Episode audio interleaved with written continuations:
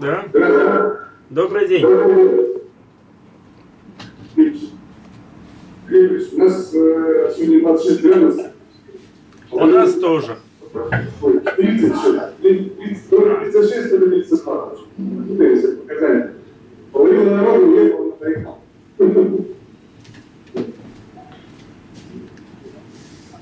Я, с вашего позволения, пару слов вступительных скажу.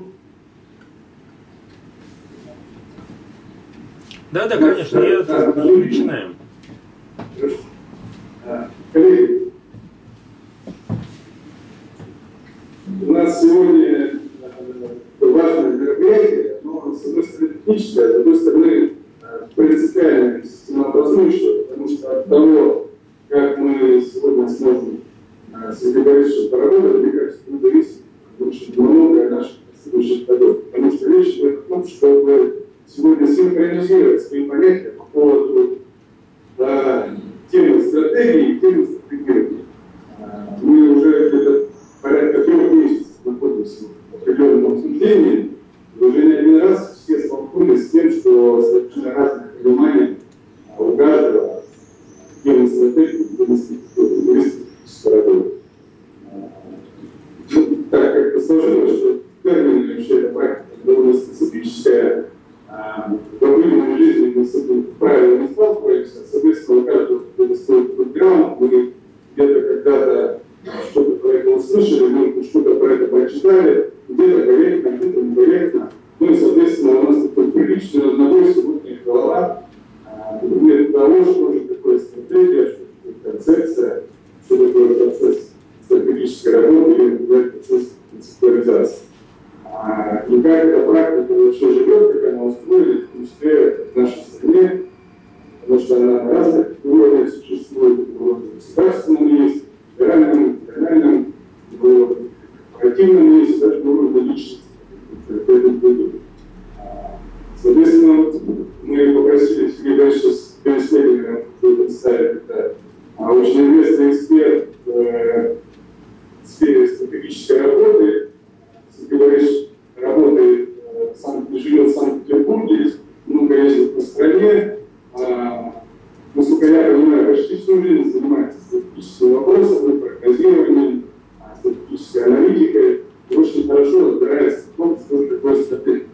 А, Соответственно, мы попросили Сергея Борисовича рассказать нам сегодня свою версию, и, может быть, как-то немножко того, чтобы у нас а, в наших коллективах ну, пошла какая-то определенная синхронизация того, что такое стратегия, как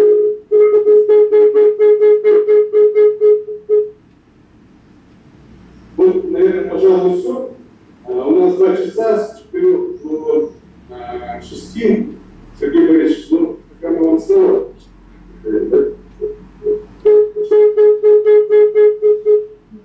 Добрый вечер. Э, У нас здесь в Петербурге утро, у вас, видимо, ближе к вечеру. Э, Нормально ли меня слышно, все ли разборчиво? Ну, тогда начнем. Э, Поставьте, пожалуйста, шестой слайд, считая первый, там, на котором написано схематизация стратегии.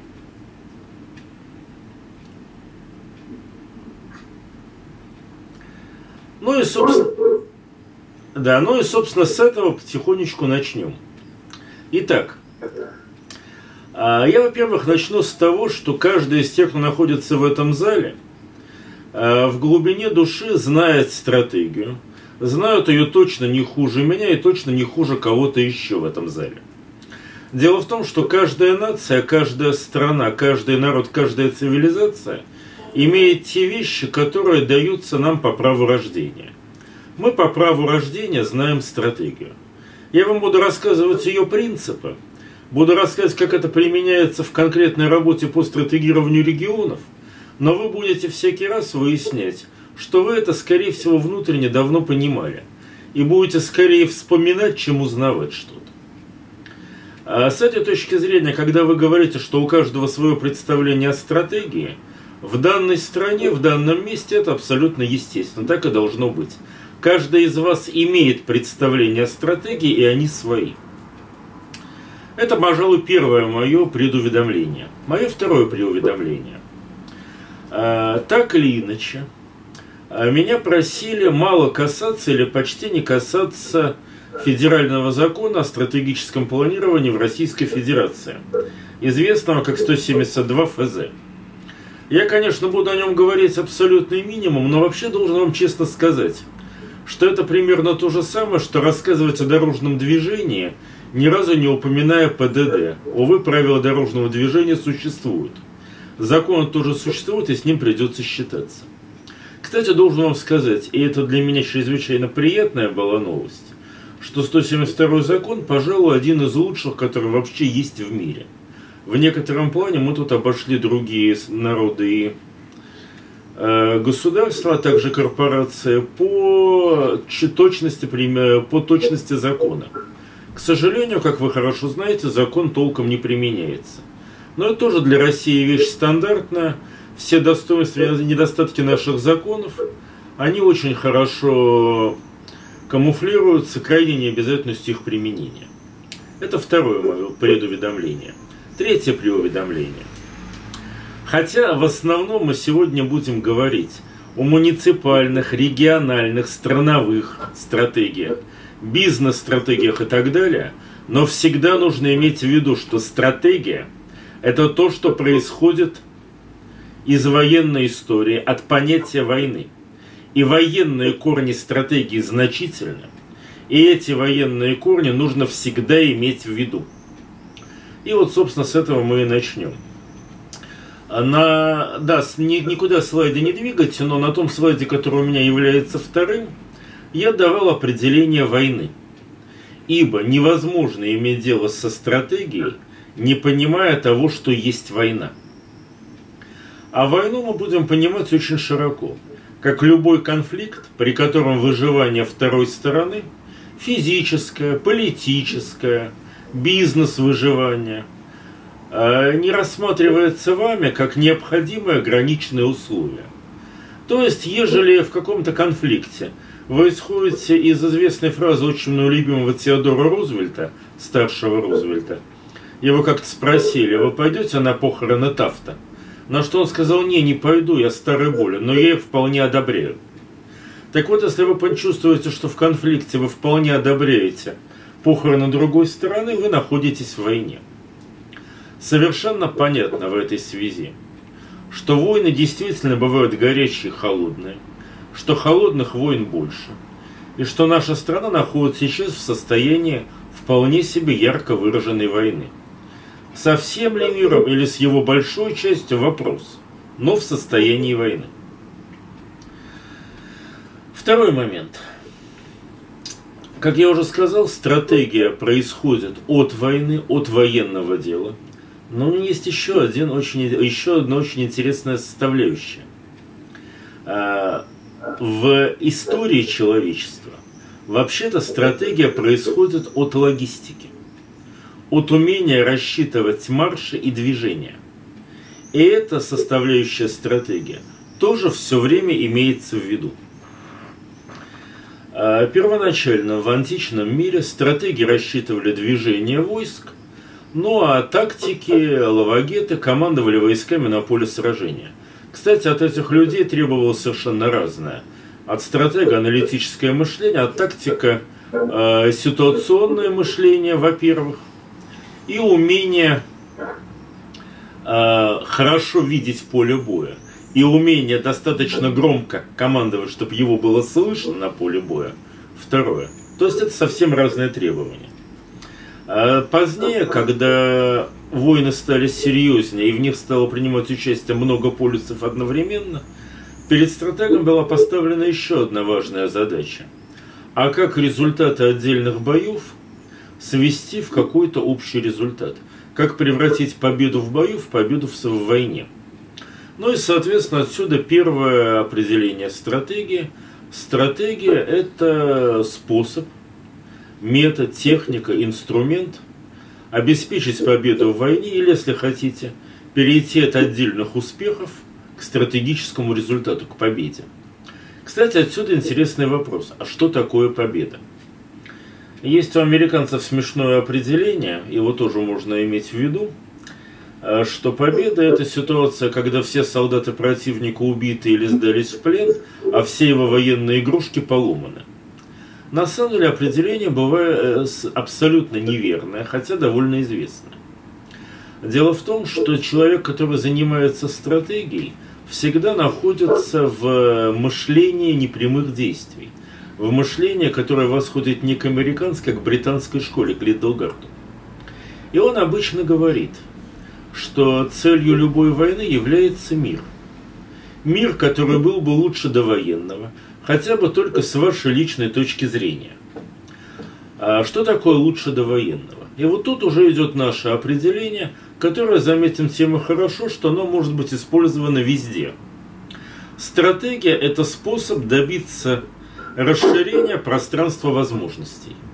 То есть после того, как вы завершите вашу стратегию, у вас должно возникнуть больше возможностей, чем были до того, как вы ее применили.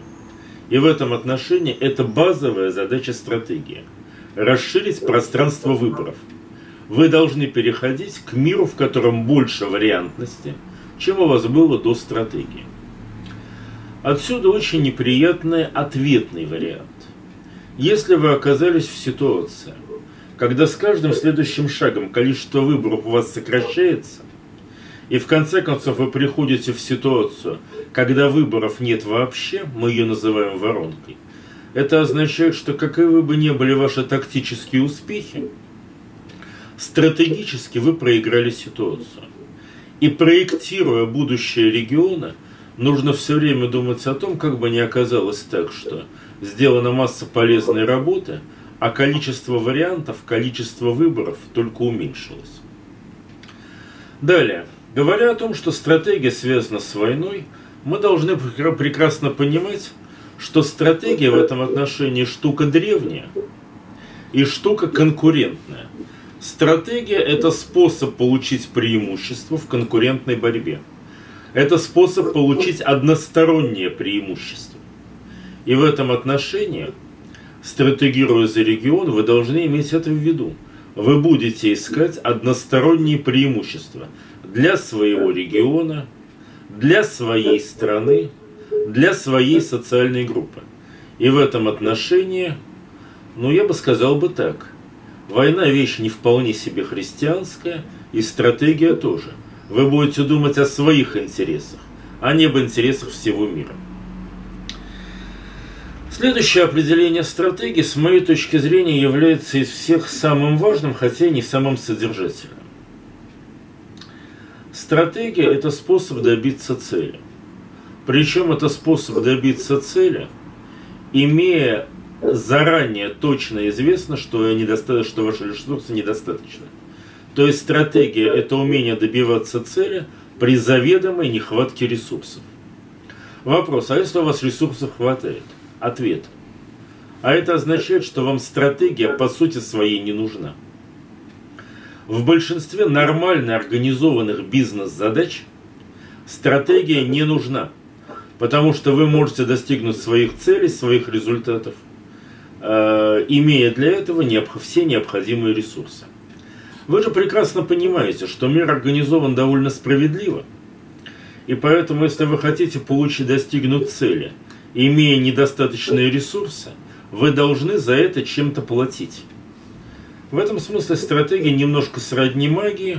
Как известно в э, литературе, всякое употребление магии, оно так или иначе за него приходится платить. За стратегию вы платите тоже. Как правило, в 99% случаев вы платите риском – то есть при правильном, при везении, если у вас все удастся хорошо сработает, вы получаете за счет стратегического маневра гораздо больше, а, чем могли бы получить, просто конвертируя ваши ресурсы в результаты. Но всегда существует риск, что вы получите гораздо меньше. И этот момент стратегия принципиально сопряжена с риском. И без риска в принципе не бывает – его нужно все время тоже иметь в виду. Поскольку недооценка этого понимания может приводить, приводить к очень серьезным катастрофам. Вообще говоря, надо иметь в виду, что создать стратегию – это одна работа. Не могу сказать, что она очень простая, но она легко выполнимая. Но сделать так, чтобы эта стратегия выжила, чтобы она была реализована, не отклониться от стратегической линии, независимо от ситуаций, вот это совсем другое. При этом сразу скажу, хотя это разговор чуть более позднего времени, всякий раз создавая стратегию, вы должны очень точно понимать, в какой момент вы от нее откажетесь. Ибо иску... Э, наукой является создание стратегии, волей и талантом ее проведения в жизнь, но искусством является знание момента, когда от стратегии нужно отказаться. Дальше есть еще некоторые определения, они тоже имеют большое значение. Например, стратегия – это искусство или уметь управлять масштабом. Масштабом э, мышления, коммуникации и деятельности. Это определение восходит к методологам, э, к российскому методологическому сообществу. Я его услышал от Щедровицкого Петра, но Петр никогда не утверждал, что это его определение, поэтому не знаю, кто является реально автором. При этом тоже нужно иметь в виду, что стратегируя, вы, скорее всего, будете вынуждены все время варьировать масштаб. И если вы стратегируете за регион, субъект федерации, вам придется все время двигаться вниз на уровень муниципальных образований и довольно часто двигаться вверх на уровне России и мира. Вообще говоря, считается, что и прогноз, и стратегия сейчас делаются в координатах масштабных мир, страна, регион. По крайней мере, эту логику мы используем в Перми, а там мы в очень тесном взаимодействии с администрацией пятый год занимаемся стратегированием. И работаем именно вот в, этом, э, в этой масштабной линейке мир, страна, регион. А, далее очень важный момент и очень важное определение стратегии – это ситуация, связанная с нахождением новых оснований. Стратегии есть способ найти основания для дальнейшей совместности. Совместности в жизни, в деятельности, в мышлении. Стратегия всегда ответ на вопрос, почему мы и дальше должны что-то делать вместе и здесь. Ну а, например, не в Англии или в Силиконовой долине, и почему мы, а не кто-то еще. Если стратегия не дает ответа на вопрос, почему мы, почему здесь и почему совместно, чтобы в ней не было написано умного и дельного, это не стратегия вовсе. И есть еще одно определение, оно в известной мере дополнительно ко всем сказанным. Оно достаточно недавнее, обычно об этом не говорилось. Стратегия – это умение выходить за пределы двухходовок. Э, что такое двухходовка? Двухходовка – это ситуация, когда вы работаете, имея в виду не только близлежащий э, исход событий, но и тот, который идет вслед за ним. Ну, например, в Крыму происходит референдум, Россия присоединяет Крым. Одноходовка. Здорово, наша территория расширилась. Двухходовка. Но ведь на это же будут негативные реакции, наверняка начнутся санкции. Трехходовка. Именно эти санкции мы будем использовать для технологического развития. Четырехходовка. Но при этом мы окажемся в ситуации, а, в которой Россия будет блокирована в, в мировом финансовом пространстве. Мы останемся без внешних кредитов. Многоходовка. Следовательно, нам придется поменять финансовую систему таким образом, чтобы мы могли обходиться без внешних кредитов. Заметьте, чем интересно российское управление, мы работаем выше двух ходовок и последние много лет это довольно прилично заметно. Опять же замечу, в большинстве случаев люди мыслят одноходовками, даже двухходовое решение, а это хорошая тактика. Даже двухходовые решения, они являются чем-то большим, нежели то, к чему в основном народ имеет э, отношение.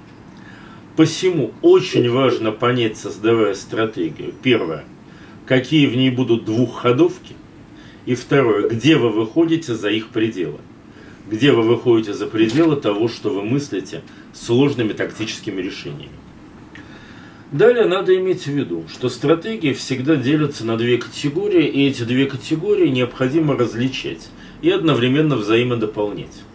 А именно, позитивная стратегия направлена на достижение некоторого набора целей, негативная стратегия направлена на нейтрализацию некоторого набора угроз. С этой точки зрения, э, когда вы начинаете стратегировать, вам так или иначе придется иметь дело с простой матрицей. Ваши цели, планы, намерения, здесь же ваши возможности и вызовы и угрозы, с которыми вы сталкиваетесь. Потому что любая позитивная стратегия всегда имеет негативную своей теневой стороной, верно, впрочем, и обратное. Это, собственно говоря, зона базовых определений.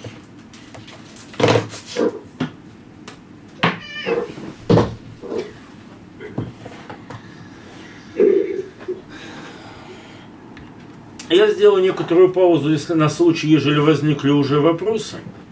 А так переходим к следующему слайду. А следующий слайд был довольно недавно сделан. Сделан он был для Благовещенска. И там, э, собственно, была моя попытка изобразить на слайде э, то, что носит название эскиз стратегии или требования к стратегии. Дело в том, что еще в начале нулевых мне как-то пришлось изучать порядка 80 стратегий субъектов Российской Федерации. И с большим интересом выяснить, что из них не более 10 удовлетворяли просто определению стратегии. Я уже не задаю вопрос, там они были реальными, нереальными, хорошими, плохими, но из них только 10 отвечало определению. Соответственно, пришлось создать документик, который сперва назывался требованием к стратегии, а затем получил название эскиз стратегии. И вообще говоря, любую работу по стратегированию сейчас я бы лично предполагал начинать с ответа на создание эскиза стратегии. Это работа, которую можно сделать за одну экспресс-сессию. То есть э, работа за 2-3 дня вполне допустима, чтобы сделать такой эскиз. Итак, прежде всего, э, составляя эскиз стратегии, вы начинаете с воспоминаний об определениях стратегии – вы начинаете с воспоминания о том, что стратегия – это военная операция, что стратегия принципиально конкурентна и другой не бывает. А потому вам придется поставить один очень неприятный вопрос. А именно, всякая стратегия имеет три категории людей, которые должны быть в ней определены. Первая категория – это акторы стратегии. Те, кто будет – ее притворять в жизнь. Актор стратегии может быть ее разработчиком, но вообще-то это не обязательно. Чаще всего разрабатывают стратегию одни, а притворяют ее в жизнь другие. Но если у вас нет актора, заниматься стратегированием бесполезно. И здесь надо не обманывать себя, потому что я регулярно слышу разговоры о том, что у нашей стратегии коллективный актор, которым являются все жители данного региона – я не утверждаю, что так не бывает никогда вообще. Более того, например, стратегия Израиля в период 48-го, где-то по 51 год, когда проходило становление этого государства, точно была именно такой. Актором стратегии был весь Израиль. Но, заметим, Израиль необычная страна, ситуация 48-51 необычная ситуация, и, в общем, в мире немножко не так. Поэтому первый вопрос – это кто актор?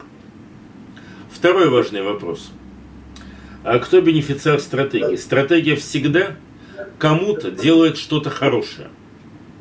И есть люди, которые от реализации стратегии получат выгоду. Вы должны точно знать, кто получит выгоду от реализации вашей стратегии. Хотя бы для того, чтобы с этими людьми завязать какие-то контакты. Хотя бы для того, чтобы получить от них помощь. При этом нужно иметь в виду, в большинстве случаев – за очень редкими исключениями. Люди не знают ни своей выгоды, ни своего вреда. Помните в Евангелии, да? Так же не знают и пользы своей. И в этом отношении совершенно не факт, что те люди, которым э, реализация вашей стратегии выгодна, будут ее сторонниками. Очень может быть, что и наоборот. И тоже важный вопрос, как им объяснить, что это для них выгодно.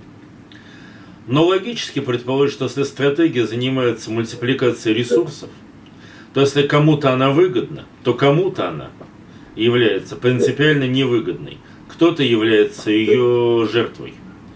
И вы должны понять, за, кто потерпевший, за счет кого, за счет чьих ресурсов, за счет кого или чего, иногда бывает и чего, вы свою стратегию реализуете. Непонимание этих вопросов, а главное их игнорирование и составление стратегии типа «мы за все хорошее против всего плохого» – самая большая из возможных ошибок. А стратегия... Да? А, если еще раз, если есть вопросы, вводите их в скайп или перебивайте меня, тоже всегда возможно. А. а значит, соответственно, э, всякая стратегия в этой связи – это ставка. И вы должны понимать, на что вы ставите. Э, я очень часто встречаю стратегии под названием «за все хорошее против всего плохого». И прекрасно понимаю, первое – это не стратегия, второе – она никогда не будет реализована. А для тех, кто составляет такого типа стратегии, тут мы учтем экологию, тут мы учтем интересы промышленников, тут мы учтем технологическое развитие, тут мы учтем финансовые группы, тут городскую среду. Надо всегда помнить, очень грустную историю государства под названием Польша в 1939 году. Там было очень красиво продемонстрировано, чем заканчивается стратегия «все прикрыть и ничего не отдать». Она заканчивается всегда национальной катастрофой. Ну, ежели у вас стратегия предприятия, то бизнес-катастрофа и так далее. Поэтому вы должны понимать, что является ставкой. Ответив на эти принципиальные вопросы, вы можете начинать э, двигаться, э, собственно говоря, по эскизу стратегии. Но сперва вы должны понять основания. Основание – это то, что внутри стратегии не бывает, и то, что приходит в нее извне. Это ваши внутренние ответы. Почему мы это делаем? Во имя чего мы это делаем – Заметьте, почему и во имя чего два совершенно разных ответа.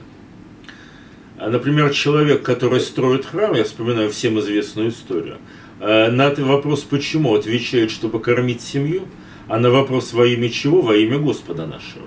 И это два очень разных ответа. Хотя, заметим, ответ «почему» тоже важен. Но есть еще третий вопрос, он из них самый неприятный. А почему мы? Почему эту стратегию делаем мы, а не кто-то другой? Э, заметьте, это, конечно, вопрос самоопределения актора. Но это вопрос и самоопределения его команды. На вопрос «почему мы» ответ должен быть. Ответ «хотим» важен. Расскажу одну маленькую историю по ходу дела. Не то в третьем, не то в четвертом году, 2000. Э, мы довольно большой группой летели на Камчатку. Ну и в ходе полета, полет, как вы понимаете, длинный, э, по крайней мере от нас из западной части России, возник разговор, что Дальний Восток в России никому не нужен, что все хотят от него отказаться и так далее, и поэтому занимаемся, в общем, бессмысленным делом. На что один из членов команды сказал, нет, говорит, неправда. Мне нужен Дальний Восток, я хочу, чтобы он был, чтобы он был в составе России, чтобы он развивался. Я хочу, и я буду это делать. И тогда старшая нашей группы сказал, а знаете, это меняет дело. Если даже в московской делегации есть человек, который может резко сказать «я хочу», значит, ответ на вопрос «почему мы?» он имеет смысл. Этот ответ есть, и можно начать двигаться. Замечу, что с тех пор Дальний Восток двигается, двигается неплохо. Второй вопрос. В свое время, тоже году в районе 2003-2004, Петр Щедровицкий проводил игру в Москве с очень любопытным названием.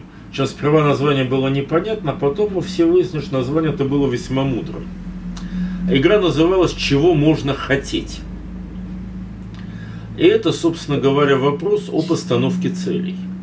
К сожалению, многие считают, что стратегия – а, позволяет ставить цели. Вот это принципиально неверно. Стратегия есть инструмент достижения поставленных целей.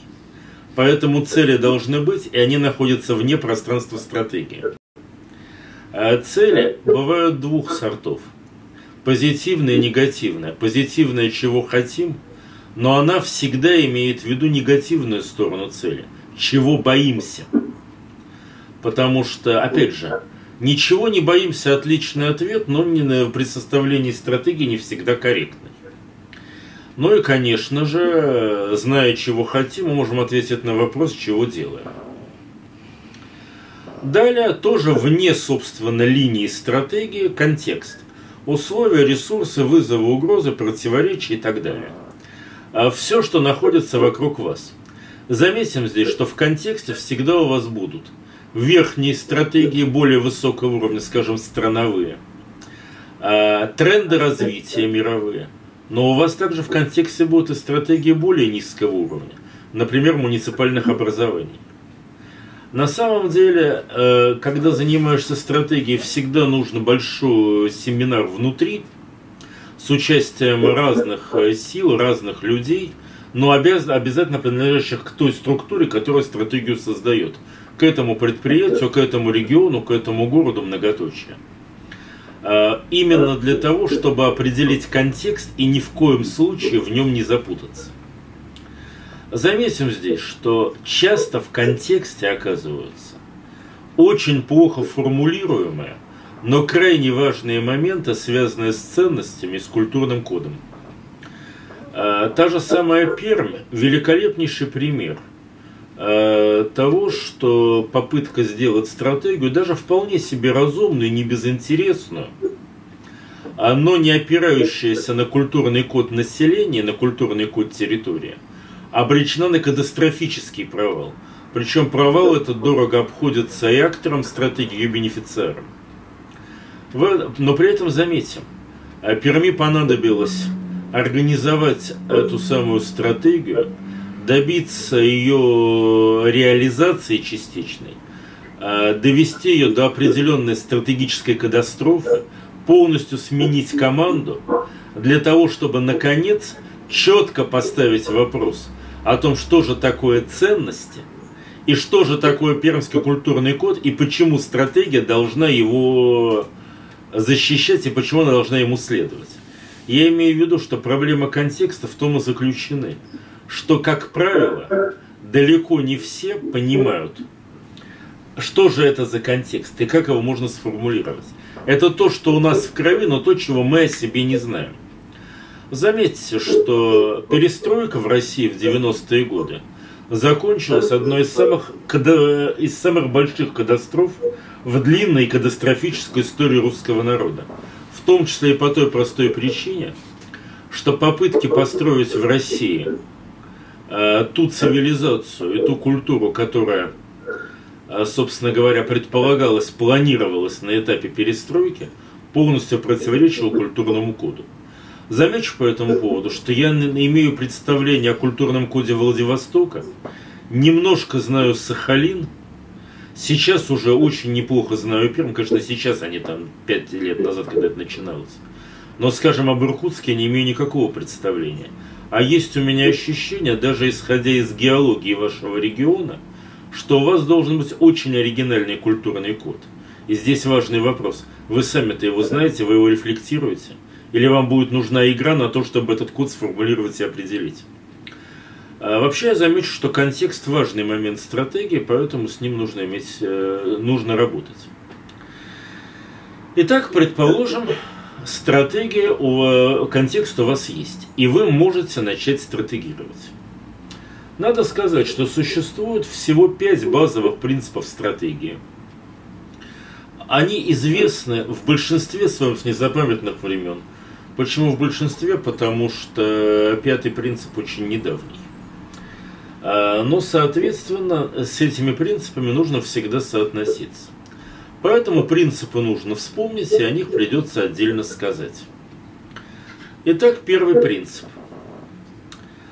А первый принцип заключается в том, что ваша стратегия должна минимизировать расход критического ресурса.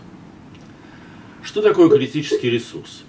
Либо тот, которого нет, либо тот, которого мало, либо, что чаще всего, тот, расходование которого по каким-то причинам невозможно или крайне нежелательно. Так, у нас неполадки в связи.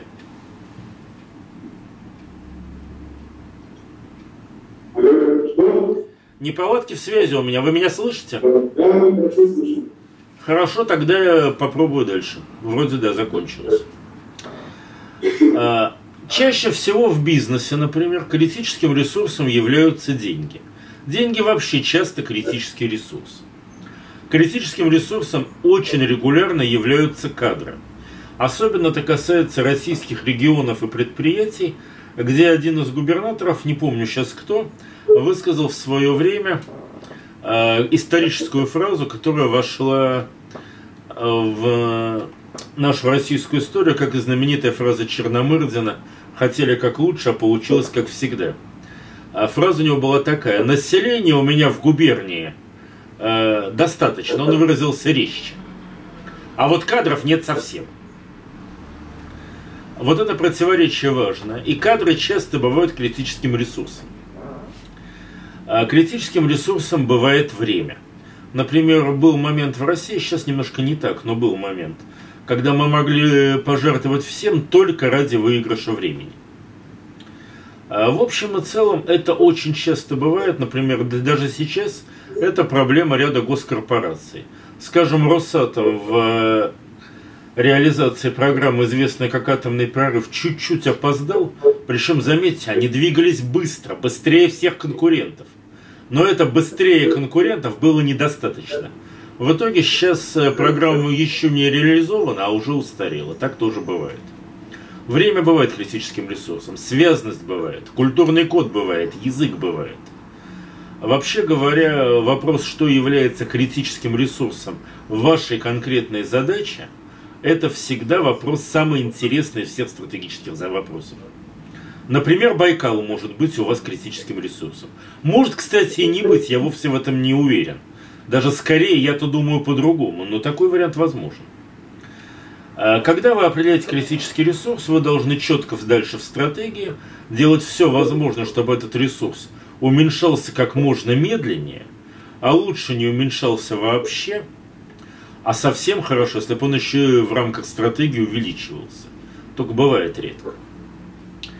Второй принцип стратегии известен как принцип обреченности. И он говорит э, о вещи чисто почти математической.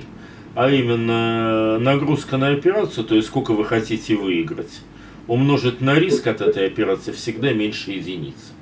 Ну, совсем простая штука. Ежели вы кладете деньги в Сбербанк под 2% годовых, скорее всего, вы получите и деньги, и проценты.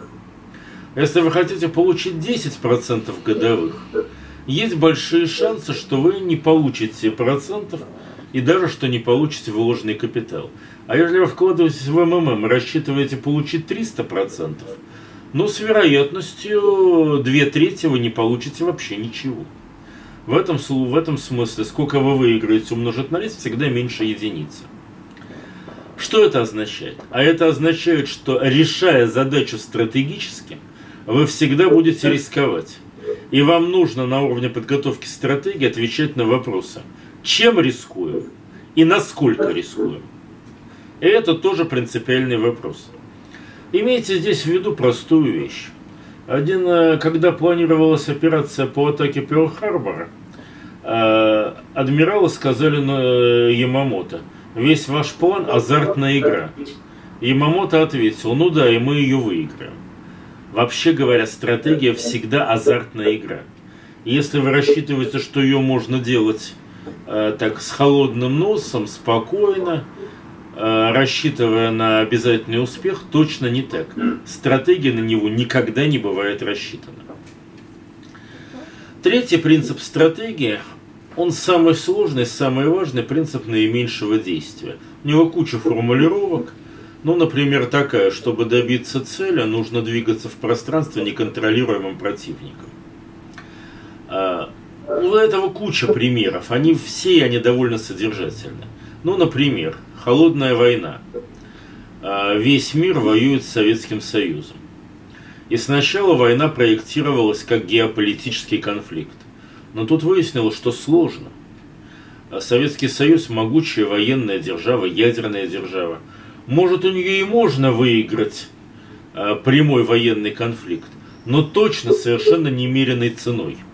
Первый принцип стратегии, принцип э, сохранения критического ресурса, заведомо будет нарушен. Перешли в геоэкономическое пространство, пространство экономики. Создали более высокий уровень жизни, чем в Союзе. Э, результаты были лучше. По меньшей мере не было риска колоссальной войны и колоссальных разрушений. Но к победе это тоже не приводило. И все изменилось в тот момент, когда Запад нашел геокультурное решение. Когда он выяснил, что Союз не защищает и не умеет защищать свое культурное пространство. Пространство своих культурных кодов, пространство своих смыслов. В этом пространстве защиты не было никакой – ну и, соответственно, агрессия прошла совершенно легко, без всяких проблем. И это не прямые действия. И это движение в пространстве неконтролируемым противником.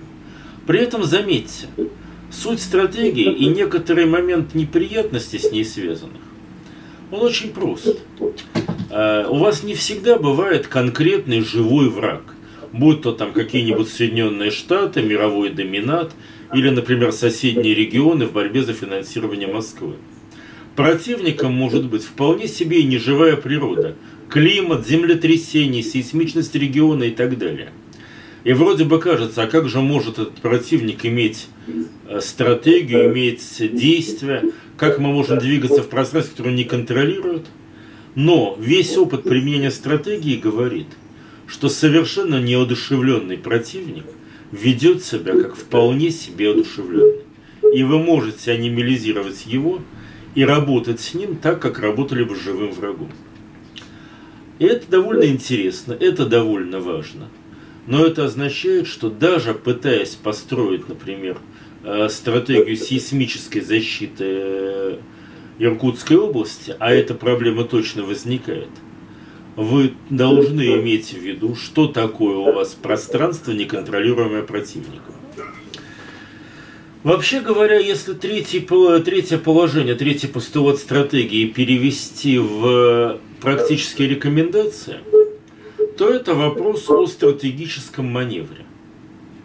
Стратегический маневр – это ответ на вопрос «как делаем?», за счет чего мультиплицируем ресурсы – за счет чего выигрываем. Какие у нас есть в запасе хитрости двухходовки? Когда на, этот, э, на эти вопросы есть ответы, вы можете двигаться дальше. Я обращаю ваше внимание на следующую важную вещь. Именно третий пункт, именно стратегический маневр, именно ответ на вопрос, как двигаемся, за счет чего выигрываем, это и есть то, что носит название концепт стратегии концептуальность, она лежит здесь, именно в этом месте. А, и на этот вопрос нужен ответ. На самом деле интересные стратегии только там и возникают, где этот ответ есть хотя бы в принципе. А, я очень люблю такого великого стратега, как Лернер. Это, соответственно, губернатор, мэр Куритиба, затем губернатор провинции Сан-Паулу в Бразилии – один из самых известных архитекторов за историю человечества. Он очень э, совершенно случайно получил э, большую власть. Ну как случайно? Э, в Бразилии произошел очередной военный переворот. Молодой архитектор сидел в баре, пил, видимо, кофе, а может и что-то более крепкое, и говорил о том, что в городе уже в ужасном состоянии, а он знает, что с ним надо делать. На следующий день его вызывают в военную комендатуру и объявляют, что он мэр этого города. Типа, знаешь, как делать, давай быстро делай. Ну и, в общем, человек сделал. Так вот, э, Лернеру принаписывается фраза, не знаю, правда это или нет, но ему приписывается фраза, что если финансирование какого-то города уменьшить в 10 раз, есть шансы, что мэр начнет думать. А если в 100 раз, он точно думать начнет. И в этом плане совершенно понятна ситуация. Пока у вас есть ресурсы, вы их можете тратить. Вам не нужен маневр и не нужна концепция. Но если ресурсов нет совсем, думать придется. И третье положение стратегии, третий постулат о непрямых действиях, это именно то место, где нужно думать. А дальше начинаются более простые вещи. Четвертый постулат стратегии известен как принцип двух слабостей. А именно, если у вас э, у противника на две нескомпенсированные слабости больше, чем у вас, вы выигрываете. Э, ну и наоборот, если у вас на две нескомпенсированные слабости больше, вы проигрываете. Причем все делается простыми техническими средствами. А вот ежели слабости на одну различаются, то скорее всего выиграть технически нельзя и опять же нужно думать. Слабостью может быть отсутствие денег или других ресурсов. Слабостью может быть географическое положение. Слабостью может быть отсутствие кадров или состав населения. Очень редко, но даже культурный код может быть слабостью. И очень важный вопрос стратегии, а каковы наши слабости? Чего на самом деле у нас нет и что мы должны учесть? Э, на самом деле крайне неприятная ситуация, потому что но все-таки стратегия война, риск, кураж – а когда кураж, думать о слабостях очень неприятно и тяжело. Но стратег их всегда должен иметь в виду и всегда должен думать о том, как прикрыть их так, чтобы не образовалось две или более неприкрытых. И, наконец, последний принцип. Последний принцип, он носит название «закон сходимости». Кстати, придуман в самом конце 20 века. А до этого фактически его понимали, но никогда не формулировали. А суть этого принципа в том, что ваша стратегия должна срабатывать при всех возможных разумных сценариях развития, хотя не обязательно оптимальным образом. То есть, грубо говоря, ну, вот хороший пример приведу, к тому же реальной жизни обратились как-то к нам сахаропромышленники Краснодара. Это были тоже 2006 или 2007 год. Еще не было принято решение, вступает Россия в ВТО или не вступает. И они задали вопрос. Вот, а что нам делать? Я говорю, а в, как, в чем вопрос? Ну как, это если Россия вступает в ВТО, мы получим, будем покупать дешевый сахарный тростник внешний. А если они вступают, то мы будем покупать нашу сахарную свеклу. И это вещи разные. И это разная стратегия. Я говорю, так а в чем вопрос? Вам всего-то надо построить завод в вашем Краснодарском крае, так что он был один одновременно близок и к порту, и, соответственно, к э, вашим плантациям свекла. Такое место есть? Ответ – есть, да, мы его знаем. Связи с губернатором есть? Вы можете строить в этом месте? Можем. Деньги есть? Есть. Я говорю, ну все, стратегия решена. Вы, на, вы строите завод именно там, где нужно. В одном сценарии он у вас работает на сахарную свеклу, в другом на сахарный тростник. Но вам без разницы, какой из двух сценариев реализуется. Вам нужно будет сделать минимальные изменения в технологии. Они говорят, да, они абсолютно минимальны. А, так вот, соответственно, мы сейчас живем в очень нестабильном мире, в котором возможны довольно разные сценарии. Ваша стратегия должна быть работать во всех сценариях, и вы должны быть к этому готовы. А в переводе от принципа к практическим действиям пятый пункт дает вам прогноз.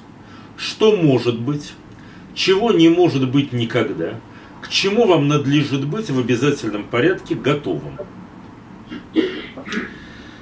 Ответив на всю эту группу вопросов, вы, собственно, можете начинать создавать стратегию – и самый первый вопрос – это ее имя. Стратегия должна иметь название, и название должно быть содержательным. А самое важное, название должно отвечать на принципиальный вопрос. А почему это ваша стратегия? В 2003 мне пришлось работать в Армении, очень была интересная работа, она была конкурентна. То есть мы делали э, стратегию Армении, стратегию и прогноз – Э, Маккинзи делал, американская фирма, европейцы какие-то делали, сейчас не вспомню, как их звали. В общем, было несколько прогнозов. Ну и, соответственно, потом эти прогнозы сравнивались. Было крайне интересно смотреть прогноз э, и стратегию будущего Армении, честно и аккуратно срисованного с развития Сингапура. Мне пришлось задать неделикатный вопрос, где в Армении располагается порт – поскольку, как легко понять, вся стратегия Сингапура была связана с тем, что это крупный морской центр. А, соответственно, да, как не смешно, такого типа вещи возникают совершенно регулярно. Поэтому вопрос, почему это стратегия Иркутска, а не Благовещенска, почему это стратегия России, а не Соединенных Штатов, он всегда содержателен, и с ним всегда нужно иметь дело. Вот это, собственно говоря, то, с чего все дело начинается. Я вам потом вышлю документ, который называется «Эскиз стратегии», дальше остальные правила в нем посмотрите. Если можно, переключите, пожалуйста, на следующий слайд.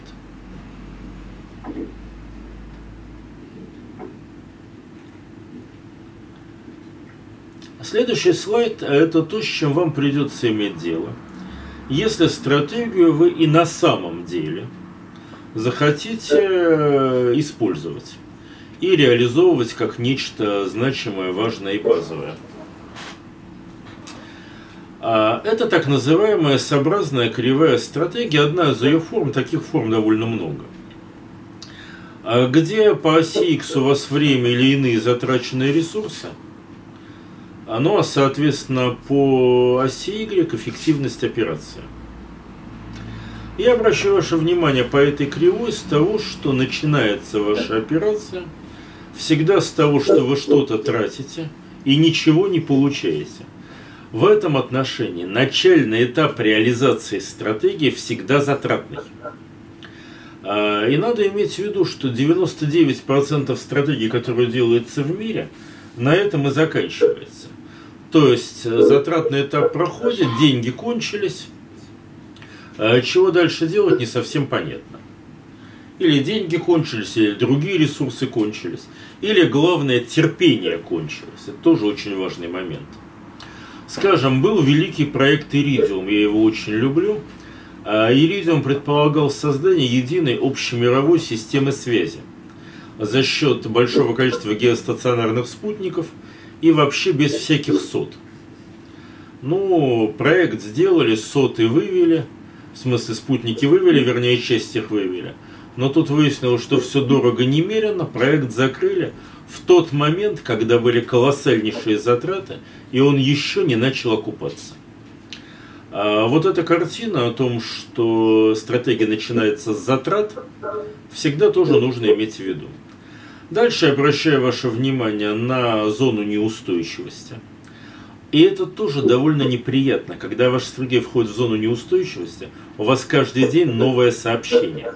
Вам говорят то одно, то другое, то третье. То кажется, что все идет хорошо, то, что все идет ужасно. На самом деле, если вы вступили в зону неустойчивости, нужно перетерпеть и перетерпеть немного. В сражении это часы, в войне и в мирных стратегиях дни, но их надо перетерпеть. Далее стратегии вступают в стадию нарастания – и вот тут вы начинаете очень быстро двигаться вперед. И у вас возникает эйфория и ощущение, что так будет всегда. А так будет не всегда. Стратегия имеет момент завершения, фазу насыщения. И вот в этой фазе нужно останавливаться и дальше ресурсы не тратить. Дальше нужна следующая стратегия. Соответственно, когда вы стратегируете, вы должны, это никогда нельзя точно предсказать но вы должны изначально иметь некоторое разумное представление о том, сколько у вас займет затратная фаза и какой выигрыш вы получите в фазе нарастания. А главное, вы должны четко понять, а, вы должны четко понять, по каким признакам вы сделаете вывод, что вы находитесь около зоны насыщения, и вам нужна следующая стратегия. И в этой связи очень важен разговор о стратегических ориентирах.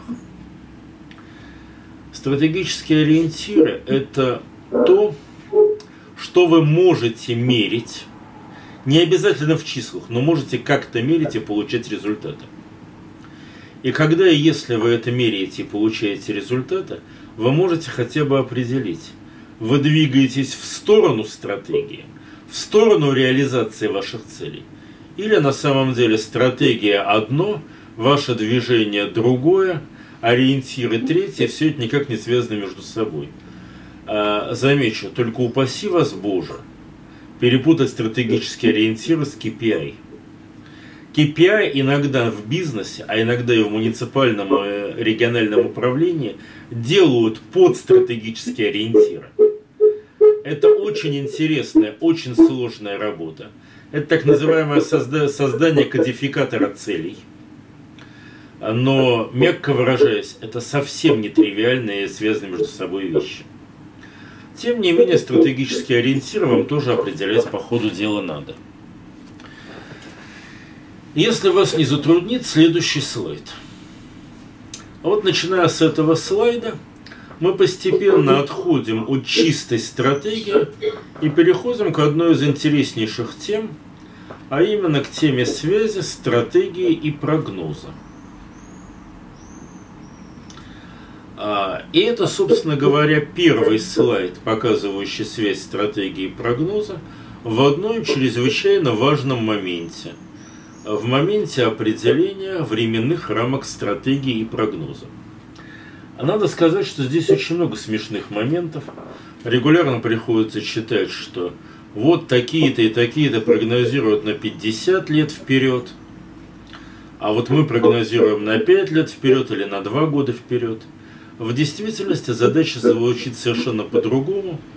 И некоторые вещи можно прогнозировать и на тысячу лет, а некоторые даже прогноз на месяц, если он более или менее точен еще и выполняется и работает, является важной вещью. Итак, посмотрите внимательно на ту картинку, которая сейчас у вас на презентации. Там на самом деле картинок несколько, и каждая из них имеет э, большое значение. Наверное, это последний слайд, о котором мы толком сейчас успеем поговорить по времени, но поговорить о нем придется. То, что находится внизу, а, где синие, желтые, зеленые и красные линии. Такая своеобразная спектрограмма. Это и есть спектрограмма. Э, здесь указан логарифм времени по горизонтальной оси. Ну а соответственно дальше приводятся те ритмы и те циклы, с которыми стратегу и прогнозисту приходится иметь дело. А, при этом я обращаю ваше внимание для начала на самое важное для нас красный ритм, они, если память мне не изменяет, внизу, да? Надо же, я просто отсюда не вижу ничего. Они внизу. А, значит, это, соответственно, те ритмы, которые связаны с человеческой деятельностью, а потому в прогнозе и стратегии должны учитываться по определению. То есть вот их нельзя не учесть, этого нельзя не иметь в виду. Начинаются они с очень простого недельного ритма. А, заметьте, что даже такая великая культура, как советская, не смогла отказаться от недели, хотя была попытка там сделать пятидневки, каждый пятый день выходной – нет, оказалось, что традиция сильнее. Более того, оказалось, что традиция еще и содержательнее. И в этом отношении минимальным ритмом, с которым нам приходится иметь дело, является недельный. На неделю обычно человек довольно хорошо представляет свои планы. Это же касается и предприятий, и региона. А следующий цикл, его называют ошибочно месячным, хотя реально он четырехнедельный. 28 дней, лунный месяц, и мужчины и женщины хорошо знают биологическую обусловленность э, этого срока. Заметьте, что здесь красный ритм совпадает с зеленым биологическим ритмом.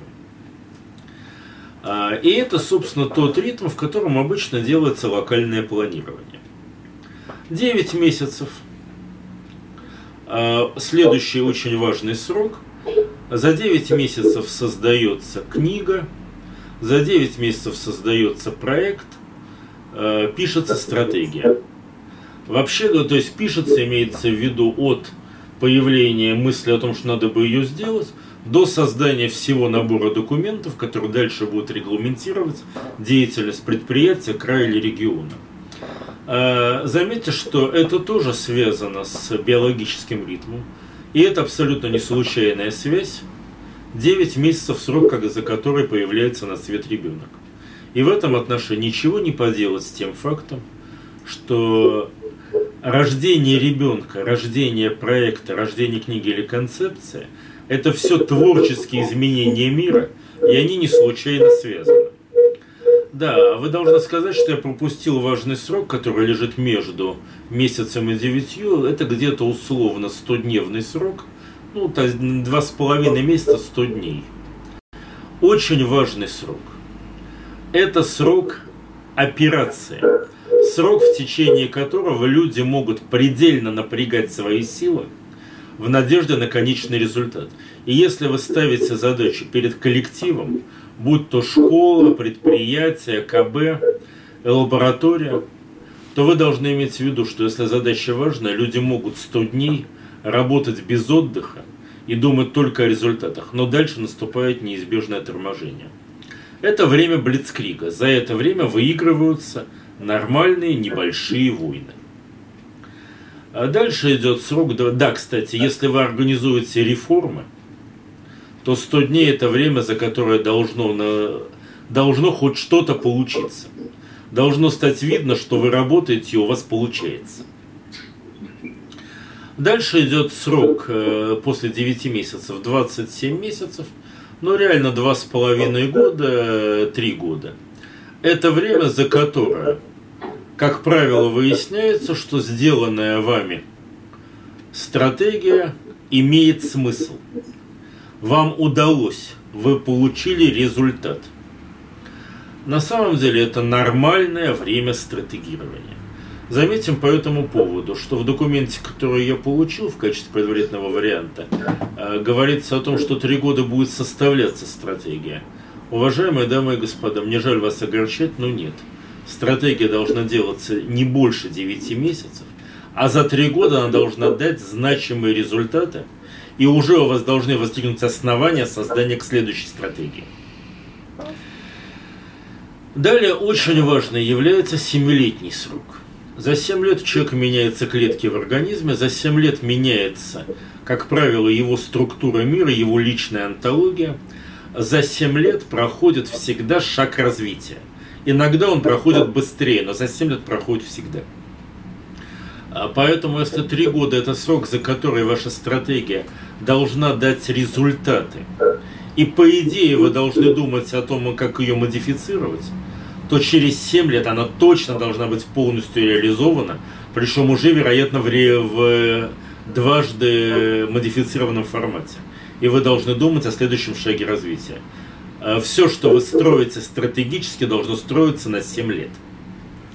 Дальше идут сроки 20 лет, срок жизни поколения, и 60, и 60 лет. Но через 20 лет, грубо говоря, к вашим детям уже от вас переходят забота и переустройство мира, вы уходите на обеспечивающие позиции. А 60 лет столько примерно люди живут активной жизнью. Вот зона прогнозирования идет в зоне это 20-60 лет – с понятными связями на 7 лет. А зона стратегирования 3-7 лет с понятными предположениями на 20. Вот в этих местах стратегии и прогноз смыкаются друг с другом. Я не буду касаться более длительных сроков, а есть, соответственно, 180-летний цикл и есть 600-летний цикл. Не буду их касаться, потому что это даже не задача прогностики, это задача историософии. Но при этом надо иметь в виду, что есть два цикла, с которыми мы очень жестко столкнулись, и с которыми нам придется иметь дело, а, просто потому, что это уровень мира, и он на нас будет оказывать влияние. Посмотрите на самую верхнюю картинку, на которой изображен так называемый европейский цикл. А, вот уже больше 500 лет – Э, на самом деле больше 600 лет. Европейская история построена в одной и той же и очень простой логике. У нее идет непрерывное регулярное чередование коротких и длинных веков. А наверху экрана справа у вас как раз э, века и длительность веков как короткие и длинные. Вот обратите внимание на довольно длинную ситуацию, когда у вас идет довольно строгая периодичность. Короткий век 75 лет, где-то около, а длинный 150 лет, где-то около. Но более точная цифра 77 и 146, но погрешность там около 10 лет, поэтому не суть важно. Вместе они представляют собой 220-летний цикл. Ну и в итоге вы сталкиваетесь с довольно интересной ситуацией. Никто не знает, какой цикл первый. Начинается с короткого или с длинного. Но они принципиально различны. Длинный цикл, э, цикл, длинный век, это коренные преобразования в способах производства. Короткий век – это коренные преобразования в социальной и политической жизни. Соответственно, короткий век – это войны и революция. Длинный век – это сложное, э, тоже на самом деле довольно кризисное, но поступательное развитие. Э, базовая неприятность. В 1991 году закончился – короткий 20 век и цикл из 19 и 20 веков. А, он закончился, и что должно было начаться? Вопрос что? С точки зрения чередования, 21 век должен быть длинным. А, и все бы хорошо и здорово, но вот это вот 500-летнее регулярное чередование крайне необычно, и оно вообще, по идее, должно закончиться. И тогда у нас может получиться – либо момент э, нестабильности, а моменты нестабильности это три коротких века подряд. Например, так было в римской истории. И тогда нас ждет короткий век с войнами и революциями.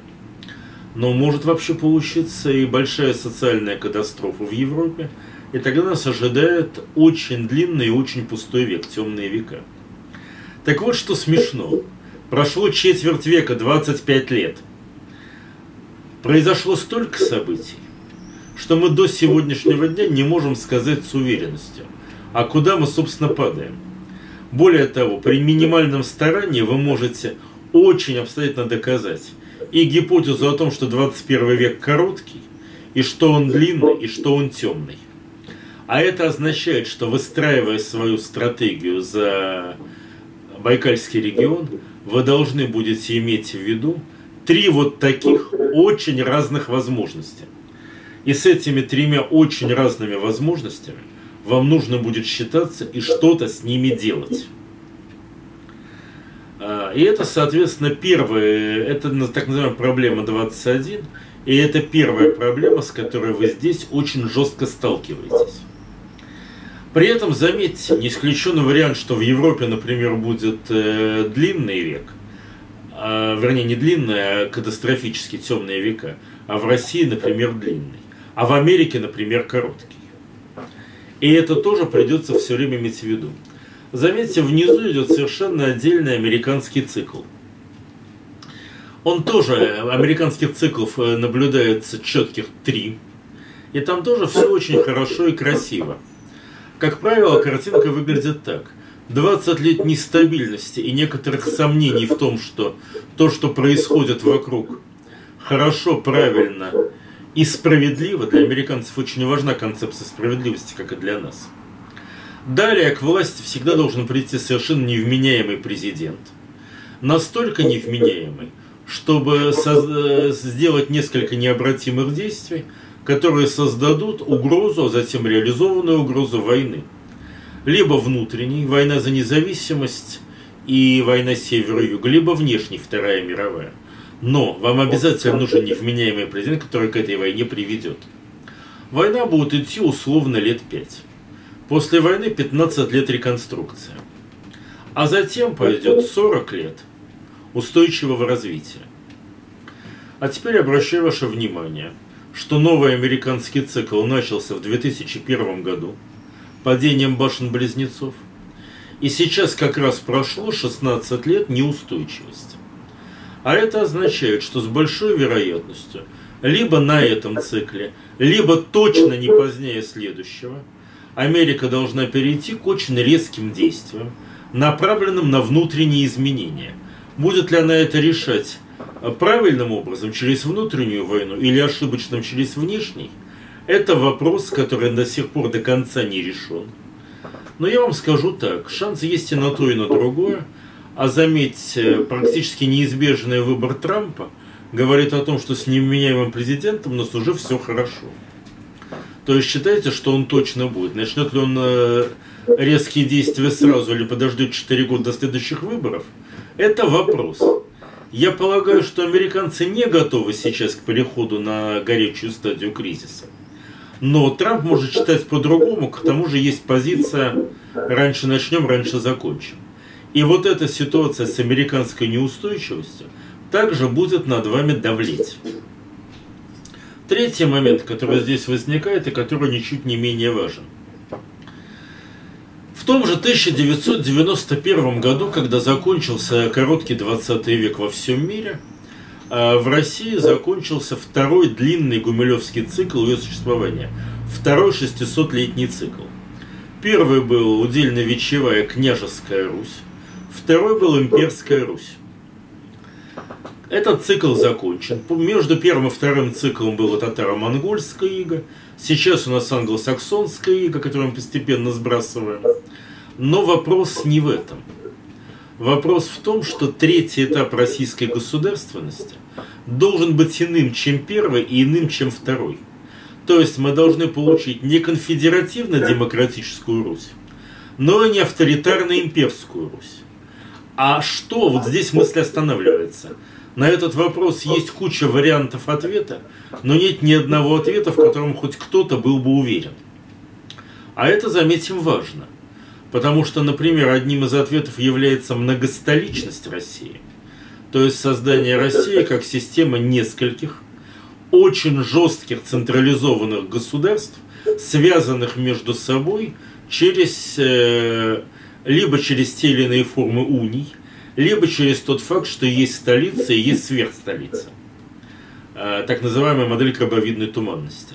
Но я, собственно, к тому, что в многостоличном развитии а, у Иркутска появляются и дополнительные вызовы, и дополнительные возможности. И я даже не знаю, чего больше. Мне кажется, что вызовов здесь больше, и рисков здесь больше. Но иметь в виду, что у нас ожидается чуть-чуть другая Русь, это тоже все время надо держать, как понимание. А, следующий слайд.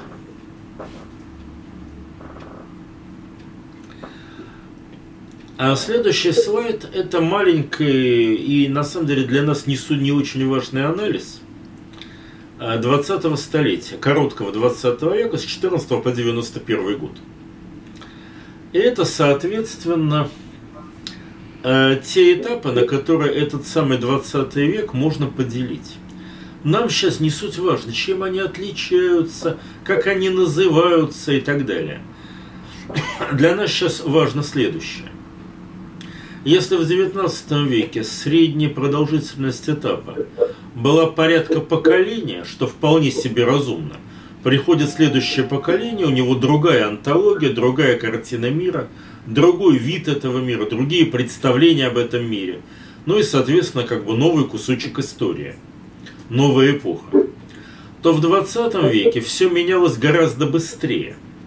И средняя длительность такта осуществлялась всего в 9 э, лет, ну 9 с половиной лет. А, что довольно странно, потому что трактором считается цикл солнечной активности 11-летний. Так вот, мы развивались быстрее. Что интересно, а, по 21 веку пока ситуация даже не такая, она даже более медленная. Потому что, насколько я могу судить, в общем и целом с 91 года по 16 у нас прошло две эпохи, сейчас идет третья. И длительность эпохи была около 10 лет. Первая эпоха глобализации 91 нулевой, вторая кризис глобализации нулевой восьмой. И вот сейчас идет стадия 8-16. А, это означает, что мы сейчас где-то в конце очередного периода, и где-то в варианте 2017 года вы должны искать, а, что будет чуть-чуть все по-другому. Как все по-другому стало у нас где-то в районе 13-14 года. Опять же замечу, в России, похоже, это изменение уже произошло, хотя оно до конца не отрефлексировано. А вот в мире только происходит. И это важно. А? Следующий слайд. А, слайд красивый, довольно новенький, сделан был в ноябре 2015 года, когда его впервые нарисовали на доске, а его на доске нарисован. Первый вопрос заключался в следующем. Скажите, а дьявол-то появился? Ну, действительно, красивый, пентаграмма, почему бы и нет. Это, наверное, тот слайд, на котором я закончу сегодняшний день, хотя, может быть, покажу еще один. Наверное, еще один покажу. А, о нем можно говорить долго, но для нас сейчас принципиально важно следующее. Этот слайд демонстрирует историю Европы за очень длинный промежуток времени. А, полного оборота колеса мы можем насчитать, наверное, три, а, но, возможно, если мы подальше залезем в историю, то найдем и четвертый, и пятый. Но три, по крайней мере, прослеживается довольно, довольно точно. Как поскольку это колесо и это круг, начинать можно с любой точки. Ну, например, была Великая Римская империя. К сожалению, в этой империи начались довольно негативные процессы. А именно, э, римлянки почему-то не хотели иметь детей и рожать их, а римляне почему-то не хотели идти служить в римскую армию. В этой связи Рим, естественно, начинал принимать на службу варваров – поскольку солдаты были нужны, да и, в общем, дети тоже были нужны. А в итоге за довольно короткий срок Рим прошел путь от э, варварских солдат через варварских офицеров и варварских генералов до варварских императоров. Началась варваризация империи. А тут очень быстро выяснилось, что варвары люди, конечно, пассионарные, детей рожают в армии, служат и драться умеют – но зато у них очень большие проблемы с поддержанием тонких и сложных политических, а главное экономических механизмов функционирования Рима. А Рим, не забудьте, империя великая с очень сложной системой внешних связей. Э, сам Рим не обеспечивал себя ни зерном, ни продовольствием, э, ни вином, ни оливковым маслом, ни вообще ничем. Это был центр управления – и чтобы Римская империя жила, должны были функционировать все транспортные потоки, должны были работать акведуки. Оказалось, что варвары всего этого не умеют, наступила фазовая катастрофа, и мы не успели и вздохнуть, пока Дамир свалился в темные века. Внизу у нас на графике. В темных веках ситуация стала скверной, латинские язык и культура были забыты, как я говорю, в IX веке в Европе было полтора образованных человека. Соответственно, проходит всего 150 лет, и Европа образована целиком, все высшие сословия, э, плюс большая часть податного сословия умеют читать и писать, многие на нескольких языках, и все уже ждут, когда придет Аристотель, э, когда придет Фома Аквинский и объяснит культуре Аристотеля. Проходит эпоха схоластики, начинается возрождение. Возрождение сменяется европейским объединением. И в конце 20 века мы получаем новую империю, Евросоюз. Дальше происходят некоторые неприятные явления. Э, европейские жители перестают рожать детей и служить в армии. В итоге в Европе начинается э, антропоток, появляются алжирцы, турки, другие народы – базовая задача которых в этой ситуации заместить те рабочие места на производстве в армии, которые не замещаются европейцами. Вы можете сделать выводы, что далее мы с интересом узнаем, что эти люди не поддерживают тончайшие механизмы европейской культуры, поэтому неизбежна катастрофа и падение в темные века. С моей точки зрения, Европа прошла точку невозврата – и в этом плане ответ на вопрос, какого будет 21 век, ответить можно в отношении Европы уже почти однозначно. Век начала фазовой катастрофы. Век начала большой катастрофы и перехода к темным векам. Что здесь для нас важно? В конце концов, ну и шут с ней, с Европой. Для нас здесь важно следующее. Первое. Европейское колесо поступательно. А, на своем первом этапе европейцы создали представление о философии и науке. На втором этапе о политике и экономике Римской империи. На третьем этапе создали космическую цивилизацию, а, которая охватила всю Землю. Четвертый этап, естественно, будет еще более значим. Но чтобы уйти на четвертый этап, нужно пройти катастрофу и замену населения. И в этом отношении, к большому сожалению, европейская катастрофа прогрессивна чем проблема России? А проблема России очень просты. Россия не попадает под европейскую катастрофу. Она оказывается спутниковым сюжетом.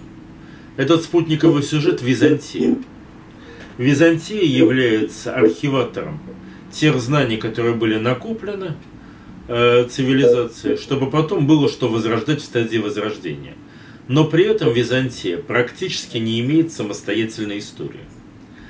К большому сожалению, я обязан вам сказать, что проектируя будущее Иркутской области, вы должны сценарий Византия для, для России принять как один из значимых сценариев и как один из значимых государственных, национальных рисков, который будет иметь свое значение для всех территорий, включая, естественно, и э, Иркутскую область и Байкал. Следующий слайд пропускаем, и следующие тоже. И перейдите на тот слайд, где написано уровень мир, уровень страна, уровень регион. Такая маленькая красивая схемка. Вот это, пожалуй, последний слайд на сегодня. А, собственно говоря, так, надеюсь, что картинка, картинка на доске уже есть. Это, собственно говоря, картинка о том, как сейчас выглядит наше понимание стратегической работы и стратегирования. Заметьте, что здесь выделены уровень мир, уровень страна и уровень регион. Заметьте, что вам приходится выделить... Да? Еще раз покажите, какой слайд. Нет, вы идете вперед а, и пропускаете несколько слайдов. Вот у вас был слайд э, с колесом истории, за ним идет слайд с фазовой кривой, за ним идет слайд «Типология войн», за ним «Мальтийский крест стратегия». Все это вы пропускаете и переходите на следующий слайд после Мальтийского креста. Мальтийский крест, да? Следующий за Мальтийским крестом. Следующий за Мальтийским крестом. Получили? Ну, надеюсь, что получили. В смысле, поставили. Итак, смотрите. Вот здесь я как раз должен вспомнить э, то, что меня ужасно просили не упоминать, э, но, к сожалению, закон, не закон, но реально стратегирование так и делается. Вот этот закон лишь показывает, как оно есть на самом деле. Итак, сперва вы выделяете четыре уровня. Причем, заметьте, уровень мир является рамочным, уровень страна является уровнем создания стратегии высшего уровня – причем стратегии высшего уровня делаются в двух логиках. Это стратегия национально-территориальная и стратегии отраслевые, министерские. И то, и другое нужно иметь в виду. Дальше идет уровень, на котором осуществляется общая сборка, это регион. Но у вас есть еще субуровень. Это предприятие, корпорация и муниципальное образование, на которых, соответственно, создаются внутренние малые стратегии, стратегии развития внизу. И вот смотрите, стратегия развития региона создается в трех полях. Первое. Вы имеете э, в виду государственные, национальные и отраслевые стратегии. Вы не можете их игнорировать. Вы обязаны с ними считаться. Вы обязаны работать в той логике, которую они предлагают. Но, как правило, это очень рамочные документы, и в этой логике есть много свободного места. Но, знаете, свободное место не означает, что вы вообще свободны в своих действиях и можете делать все, что вашей душе угодно. Например, в течение последних лет, ну где-то вот с 2006 где-то примерно по 12-13 год – Э, ну, по 14 даже, по началу 14 а в России существовала парадигма комфорта. А отсюда все стратегии и государственные, э, и региональные, они думали о комфортной среде обитания, о высоком уровне жизни, об экологически чистых территориях. Комфорт, качество жизни было поставлено во главу угла на уровне страны и с этим так или иначе должны были считаться регионы. Но я обращаю ваше внимание, что в 13-14 году Россия вступила в совсем другой период своего существования. Период критический, период в значительной мере военный. А это означает, что теперь во главу угла будет поставлена парадигма безопасности. Во всех смыслах этого слова. Безопасность инфраструктурная, создание необходимых дорог – Причем под словом инфраструктура понимаются не только дороги. Например, э, всероссийский Wi-Fi, всероссийский доступ к интернету, а в этом вопросе у нас лучшая исходная позиция, чем у большинства стран мира. Мы находимся здесь скорее впереди, чем позади списка. Это тоже вопрос инфраструктуры, вопрос логики безопасности. А, это технологическая безопасность, это продовольственная безопасность, это военная безопасность, это внутренняя безопасность. И вокруг этого будет строиться внешняя стратегия, и вокруг этого вам придется строить свою региональную, как и придется строить все муниципальные. И вы неожиданно выясните, что ваша проблема – некомфортная среда обитания, нечистые города. Ваша проблема – обеспечение группы безопасности. А все остальное, только если вам удастся построить стратегию так умно, что вы обеспечите безопасность одновременно и косвенно, делая у себя еще и комфортную среду проживания. В принципе, это, конечно, возможно. Стратегии для этого и придумывают, чтобы такие вещи можно было сочетать. А вопрос, а следующая какая будет стратегия? Есть все основания сейчас считать, что мы долго живем в стратегии безопасности и в концепции безопасности. И после нее мы вернемся вовсе не в комфорт. Есть большая надежда, что мы будем делать следующим ходом стратегию развития. И вот здесь очень важное значение, конечно, будет принадлежать регионам, потому что регионы могут двинуться в сторону развития чуть раньше, чем страна в целом и получить большие бонусы на следующем ходе. Но заметьте, это опять зона риска. Бонусы на следующем ходе, это, между прочим, всегда некоторая недоработка на текущем. Это тоже нужно иметь в виду. Итак, первое поле – это внешняя ситуация. Это внешние стратегии. Внешние по отношению к региону. То есть это уровень национальный.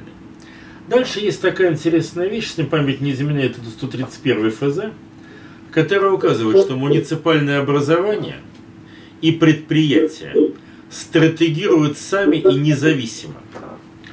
Так или иначе, составляя стратегию за регион, вам нужно будет считаться с локальными региональными стратегиями, с локальными муниципальными, извините, стратегиями, с локальными стратегиями предприятий, со стратегиями корпораций в данном регионе. И это большой вопрос – как вообще вы о них получите должную информацию. Это надо будет как-то узнавать. Есть регионы, где сбор такой информации поставлен по определению. Есть регионы, где имеют место быть крупные регионообразующие корпорации, они в значительной мере берут на себя эту ответственность. Но это, в общем, принципиальный вопрос. Заметьте, если у вас нет нижней стратегии, а, субуровня, если вы пытаетесь спустить свою стратегию вниз – можете быть уверены, что она нормально внизу работать не будет. Знаете почему? Да по очень простой причине. На уровне муниципального образования предприятия вопросы локального выживания важнее вопросов будущих прибылей.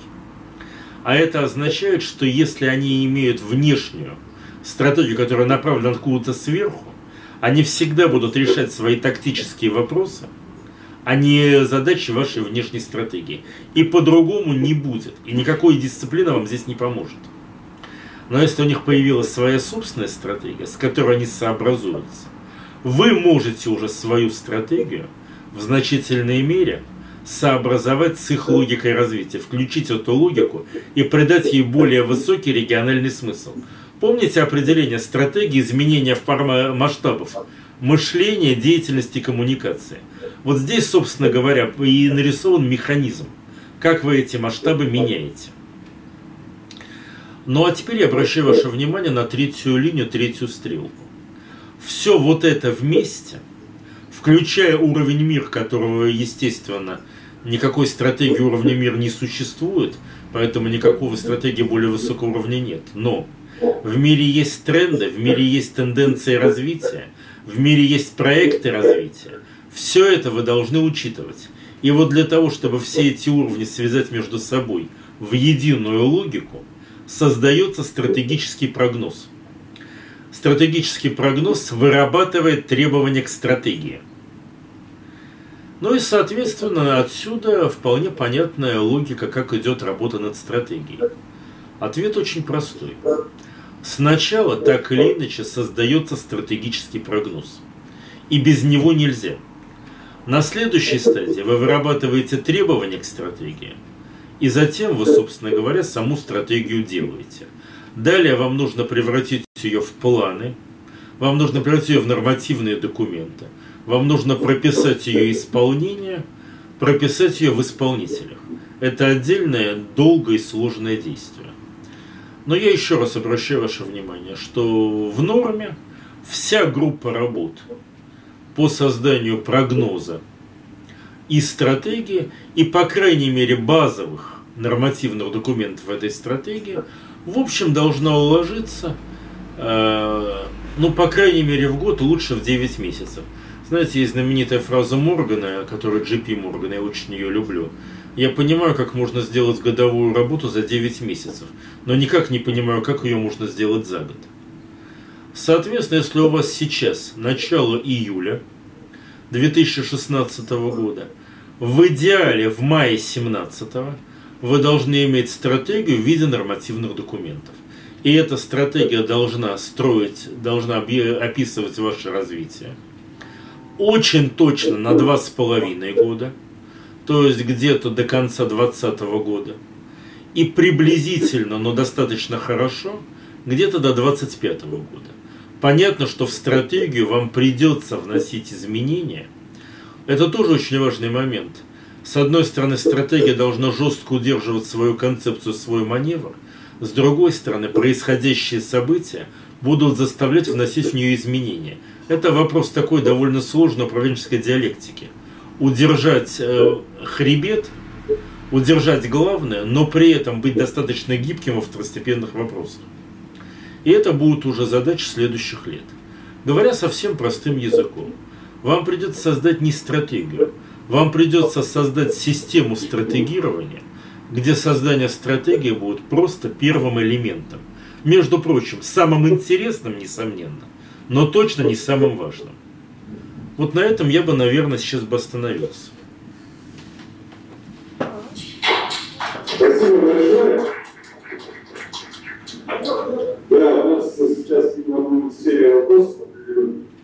У меня просьба сразу вопросы дублируйте еще текстом, вдруг будет слышно не очень. Я вас не всегда хорошо да, слушаю. Хорошо. Скажите, пожалуйста, почему стратегия России перенесена на 1 января 2019 года? То есть это было решение 1 января 2017 года. Я, про... я правильно слышу вопрос, почему стратегия России перенесена на начало 2019 года, да? Верно услышал. Отвечаю на этот вопрос, очень резко отвечаю. 172 э, ФЗ был принят 28 июня 2014 года. Э, это очень, да, это очень сложный закон, который должен быть прописан как нормативные документы – на уровне муниципальных образований и субъектов федерации всех.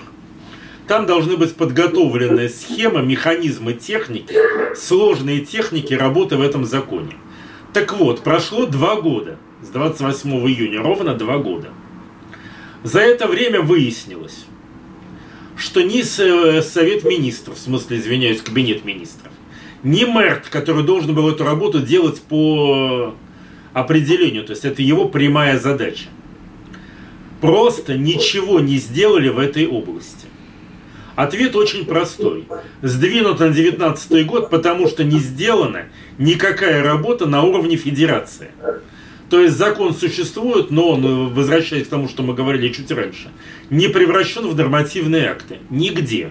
За исключением, насколько мне известно, Пермского края, где это все сделано, но это было еще до даже самого 72 ФЗ. Они ранее сделали систему стратегического планирования. Есть еще пара регионов, я не все помню наизусть.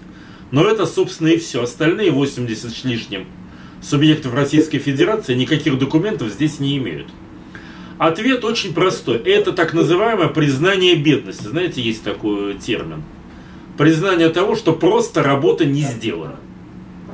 Почему она не сделана? Кто за это должен быть наказан? Отдельный разговор, не ко мне.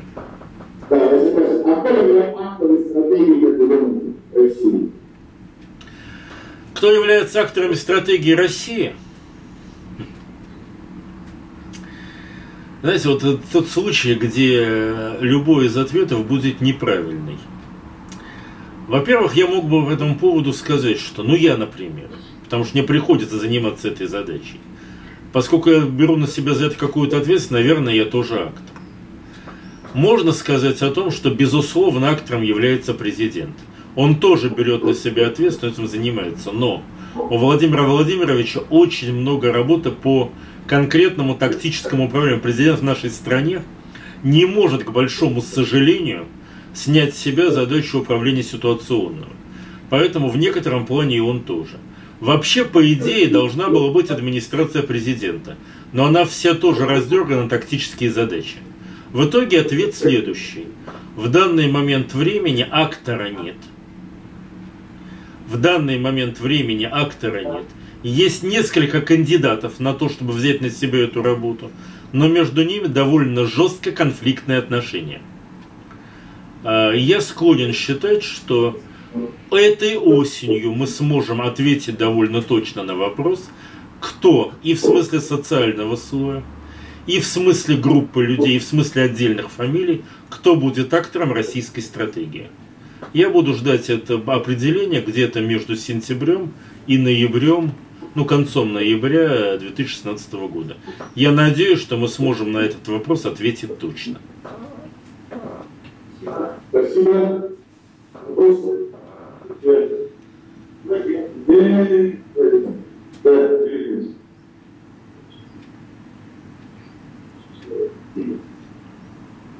вопрос. У меня не вопрос, а ответ.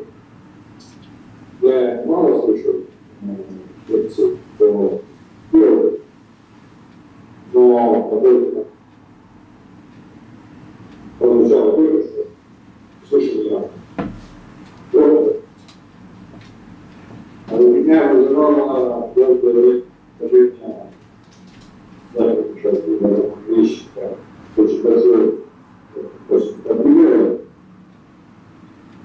Теперь я понял, что вот мне кажется, что наш клуб сделал второй я, к большому сожалению, не слышу ни слова. Можно мне что-нибудь написать? Вообще ничего не услышу.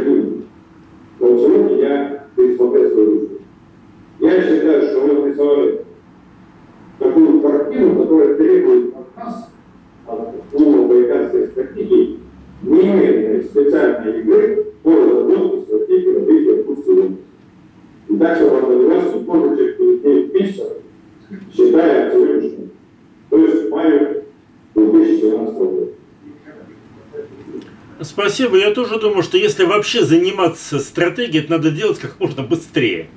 В данный момент времени времени у всех мало. И у России тоже.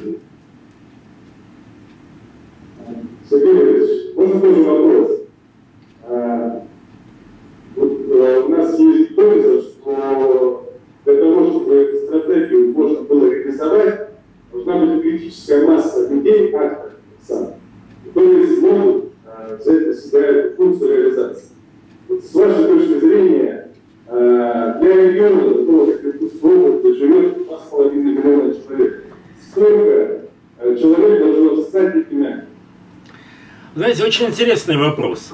И я отвечу, может быть, немножко э, странно, но никак не меньше пяти человек.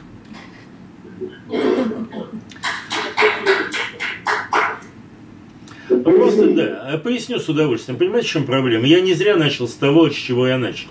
О том, что в стратегии есть бенефициары, которые могут об этом не знать, например, население края, а может быть какие-то его предприятия.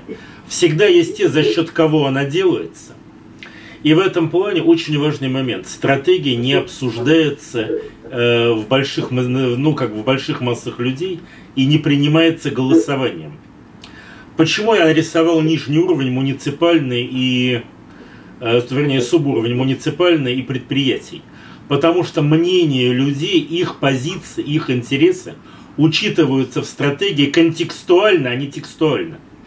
Поскольку если вы начинаете собирать большое количество людей, там тысячу человек или больше, во-первых, все равно вы не соберете всех, во-вторых, у вас начинает создаваться стратегия в такой ситуации всегда, поскольку людей много, у них мнений много, у вас начинает создаваться стратегия путем компромисса. А в стратегии, как и в тризе, компромисс хуже любой из альтернатив. Чем больше людей, тем больше компромисса. Поэтому вы должны людей учитывать, ценить, их позицию учитывать, но вы не должны с ними их обсуждать. А, есть исключения. А, был случай, когда стратегию Донецкой области а, принимали на игре, в которой участвовало 300 с лишним человек. Но, во-первых, игру эту вел непосредственно губернатор Донецкой области. Во-вторых, именно этот пример и показал, что стратегия, которая обсуждается открыто в большом количестве людей, крайне опасна. Поскольку результатом был, результат был очень простой. Губернатор все понял, уехал из Донецка в Киев э, быстренько, уволившись с этой должности. Стратегию после этого никто делать не стал, но что случилось в Донецке, вы знаете не хуже меня. Собственно, стратегия была сделана в 2010 году, еще там ни о каком Майдане речи не было, но там уже указывалось, что в Донецке будет гражданская война, если не сделать того-то, того-то и того-то. И это стало известно. Поэтому ответ на вопрос. Вот вы называетесь клубом, вообще считается, что клуб идеальная структура для выработки стратегии. Соответственно, клуб ее и должен вырабатывать. А вот вопрос апробации этой стратегии. Стратегия не является не вполне открытым документом, не секретным. Вы должны демонстрировать ее людям, но вы не должны ее с ними обсуждать в широком смысле этого слова. Вы не должны допускать компромиссов в стратегии. И вы не должны допускать того, чтобы наиболее важные моменты прогноза, наиболее опасные и рискованные были бы общеизвестны. Это зона, которую стратег держит у себя. Я ведь не случайно начал с того, что стратегия связана с войной. Вы можете себе представить картину, когда военный план обсуждается со всеми, да ладно, солдатами, а хотя бы командирами роты батальонов. Понятно, что это нереальная ситуация. Здесь ровно та же картина. Но в одиночку стратегию тоже никто не сделает. Поэтому должна быть структура либо должна быть структура в администрации, либо структура клубного типа. Но это структура единицы людей. Единицы может быть десятки, но это первые десятки. Вот примерно ответ. Заметьте, что с прогнозом это не так. Прогноз вы можете делать и в гораздо более широком группе, кругу людей. Можно пригласить там и 300, и 500 человек. Просто это технологически сложно, и сложнее и дороже. Но это можно сделать вполне. Спасибо. Еще вопрос? Сергей Юрьевич, а фактически система муниципального, ну и корпоративного субъективного, она была исключена из государственного планирования. Как вы думаете, за 20 лет специалистов нет? А я опять услышал не все. Я правильно понял, что после Советского Союза была исключена система вертикального планирования, теперь мы ее восстанавливаем. Да? Ответ да. Именно это и происходит. Кстати, я вам сказал про сценарий Византии. Второй сценарий вообще носит название СССР-2, в котором сейчас живет Россия. Пока у нее два основных сценария, оба мне не очень нравятся, но они реально вот именно такие. А, при этом заметьте по этому, поводу, по этому поводу, что пока мы у себя исключали все эти стратегии – вертикальное планирование и так далее, вообще говоря, остальной мировой очень неплохо себя вводил. Правда, больше на корпоративном уровне, чем на уровне государств, но и на уровне государств вообще-то тоже. А, правда, они используют другие понятия, скажем, та же дорожная карта, которая есть план без плана. И э, я отвечу следующим образом. Современный стратегический механизм не вполне госплан. Разница там есть, она очень заметна. Но те, кто хочет его считать госпланом, будут его таковым считать, и это будет не очень страшно. Но заметьте, вообще говоря, о госплане мы знаем достаточно много, не сильно неверно. А, же, тот же самый госплан в 30-е годы включал в себе очень небольшое количество позиций, которые считали стратегически важными для страны. Все же остальное, например, э, в планирование не входило, решалось по месту и по рынку. Рынок тогда был довольно странненький, но это был рынок тоже. Например, э, план задавал вопрос, сколько будет нужно ткани, но не ставил вопрос, что из этой ткани будет пошито, каким образом, по каким ценам продаваться. В этом отношении, да, в значительной мере идет восстановление системы вертикального стратегирования. Но заметьте, стратегирование, а не планирование.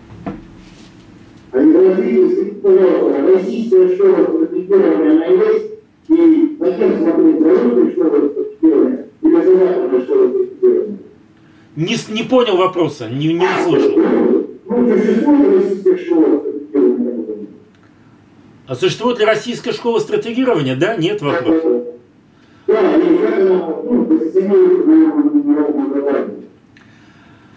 Ой, совсем что-то стало плохо слышно, видимо, со связью. Попробую ответить то, чего я услышал, может, правильно.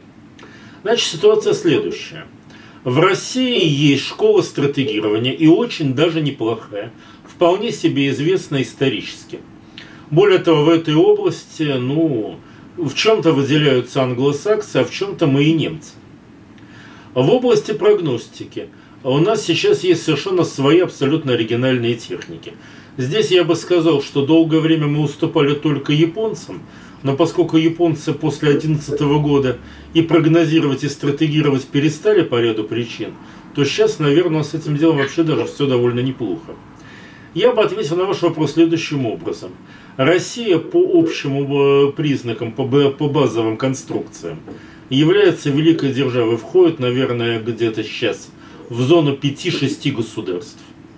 Ну, то есть мы уступаем США и Китаю и находимся примерно на одном уровне, чуть-чуть уступая Индии и Германии, чуть-чуть превосходя Великобританию.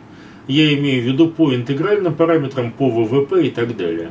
По продуктам мы 13 -е что тоже, в общем, не очень плохо. Само собой разумеется, что у нас есть в нормальном состоянии все атрибуты великих держав. От ядерного оружия до системы стратегирования и планирования. Спасибо. Еще вопросы? Ну, особо вопросы можно последний вопрос я задам? Да, да, я слушаю. Э, вот, э, про технологию стратегии. Вы в конце ну, произнесли э, три слова, что необходимо первое прогноз, второе требование стратегии, третье сама стратегия. Да.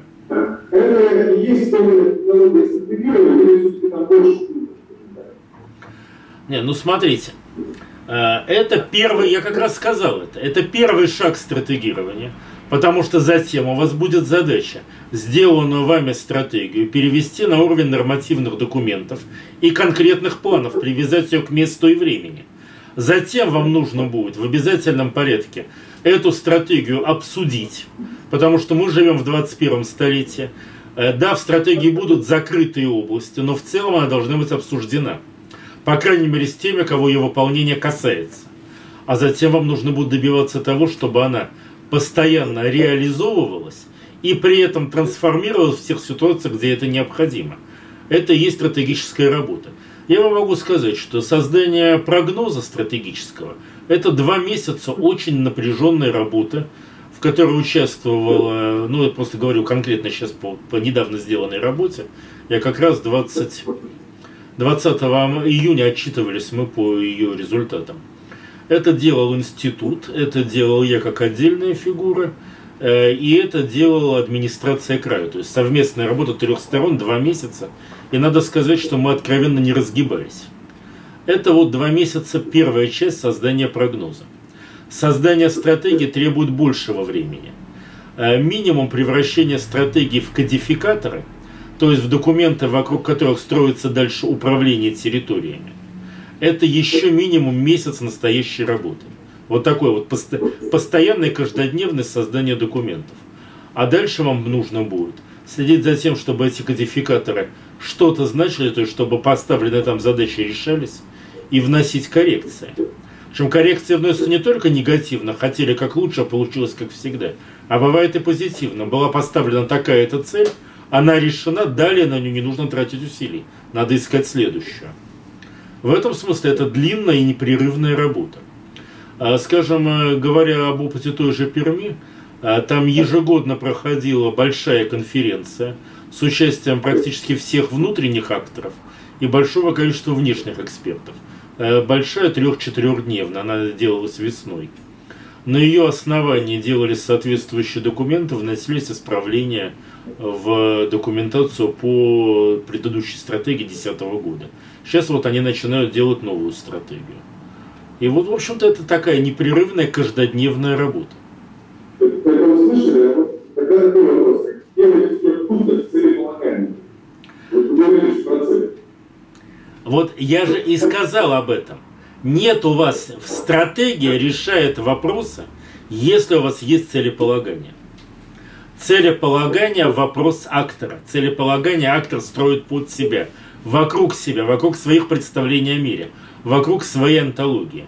Например, у меня могут быть какие-то представления о целеполагании для России, но у меня не может быть никаких представлений о целеполагании Иркутского региона, где я никогда не был его не знаю. Естественно, не могу за него хотеть.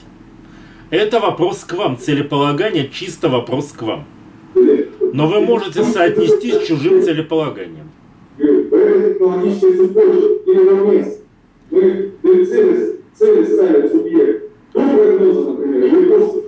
А вот это без разницы. На самом деле не имеет значения. Э, можете поставить их сразу до прогноза. Вы их должны поставить до стратегии. А соотнесение с прогнозом, прогноз не соотносится с целями, цели не соотносятся с прогнозом. Любой порядок. Хорошо. А, например, такая вещь, как анализ ситуации. Или вы под прогнозом Анализ ситуации – важнейший элемент прогноза. Смотрите, я когда говорю о целях, я говорю о них как о хотелках. Когда вы цели превращаете с учетом уже прогноза, э, возникшей ситуации, вами описанной, э, каких-то реальных действий, ваши цели становятся стратегическими ориентирами. Это делается уже в процессе создания стратегии. Первоначальная цель – это хотелки – а ситуация это обязательно прогноз. И это обязательно контекст, в котором вы рисуете стратегию.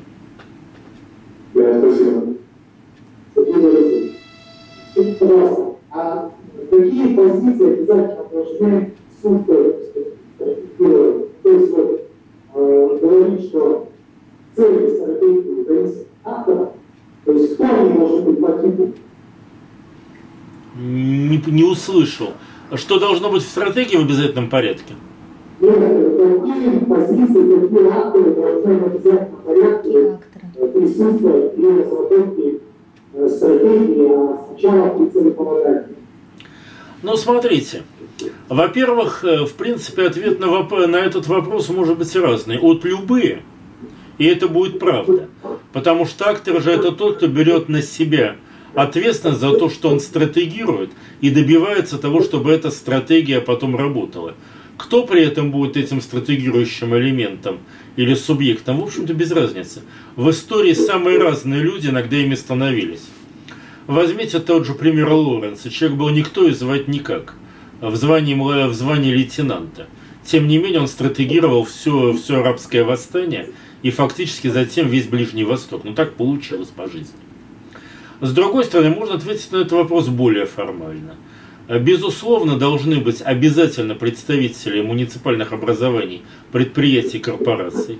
Обязательно должны быть люди э, из администрации краевой.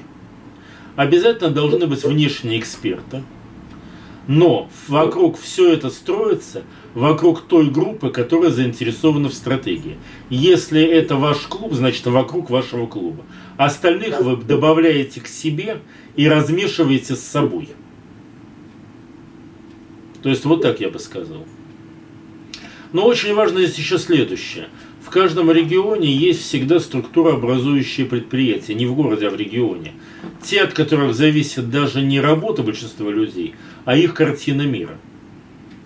Я не знаю, какие они в Иркутске, но вот люди из этих структурообразующих регионов, структурообразующих предприятий, быть обязаны в стратегии обязательно. Даже всех остальных может не быть. Но вот они быть обязаны.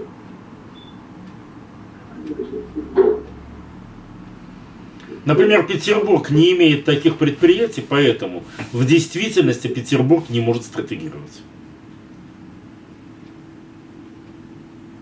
Еще один вопрос, потому что я не услышал про Китай, как в самой лекции обзор. Цифры Китая и вот-нибудь перевели. Можно транслировать, я ничего не услышал. Вы говорили очень много про Америку говорили ничего про Китай. Китай имеет смысл вообще анализировать? Ну, смотрите, я, конечно, жалко, что я об этом вам не сказал. Китай, конечно, анализировать придется, причем по двум причинам. Э, первая причина. Э, единственная внятная внешнеполитическая проектность России сейчас – это Евразийский союз в той или иной конфигурации. Сейчас не будем говорить БРИКС, ШОС, их там конфигураций 5, наверное, основных – Э, там, Пятимурье и так далее. Но во всех этих конфигурациях Китай имеет э, важное значение, поэтому его придется иметь в виду. Второй момент, э, из-за которого Китай важен. В Китае начинается мировой большой промышленный кризис. Я могу сказать, что по его северу он уже начался. Я довольно регулярно бываю в Благовещенске, наверное, в курсе, что там напротив Хэйхэ город.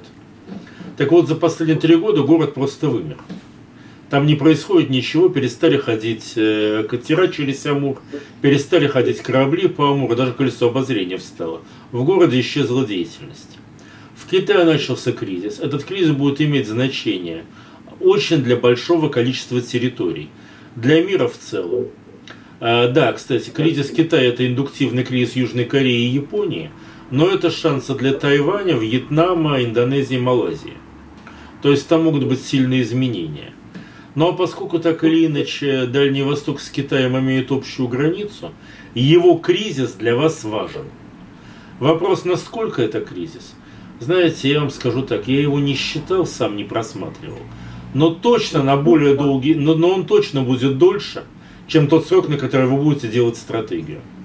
То есть вам нужно делать стратегию, имея в виду неизбежность кризиса Китая неизбежность и долговременность кризиса Китая. Спасибо.